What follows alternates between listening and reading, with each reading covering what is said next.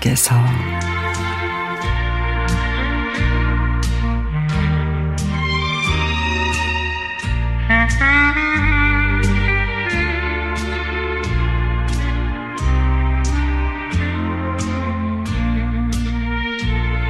사람 사는 형편은 어찌 이리도 다들 비슷한지 우리 부장님 부부는 시아버지를 곁에서 모시고 있는데 시아버님은 치매에 걸려 가벼운 인지장애를 겪고 계시다고 합니다.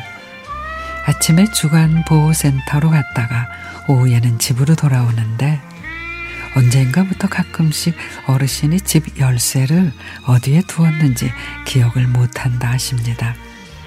이럴 때마다 어르신은 큰아들에게 전화를 하는데 그러면 먼 거리에 있는 아들은 다시 가까운 곳에서 일하는 아내에게 도움을 요청합니다.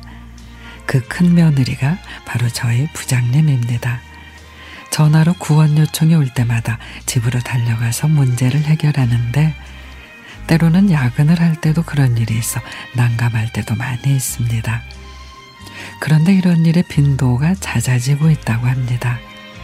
얼마 전에는 어르신 생신이셨는데 그래서 모처럼 가족들 식당에 갔는데 맛있게 드시던 어르신이 난데없이 오늘이 무슨 날이냐 그러시더래요. 아버님 오늘 생신이시잖아요. 근데 또 잠시 후 어르신이 또다시 맛이 있구나. 근데 오늘이 무슨 날이냐 하고 물으시더랍니다. 그리고 어느덧 식사는 끝이 나고 손주들이 준비한 케이크를 먹는데 생크림 속에 블루베리를 보고는 어르신이 이게 뭐냐? 이게 포도냐? 아버님, 포도 아니고 블루베리잖아요.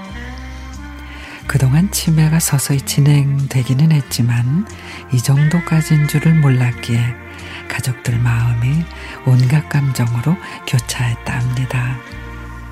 한없이 당당하고 크게만 보였던 부모님이 아기가 되어가는 모습을 지켜보는 건 무척이나 가슴 시린 일입니다.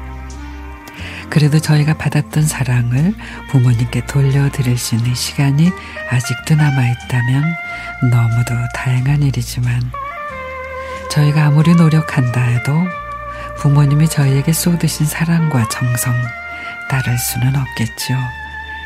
이제는 그것을 알기에 항상 마음속에는 여운처럼 진한 후회가 남아 있습니다. 부모님을 사랑하는 아들, 딸, 그리고 이 세상의 모든 부모님과 듣고 싶습니다. 하셨어요.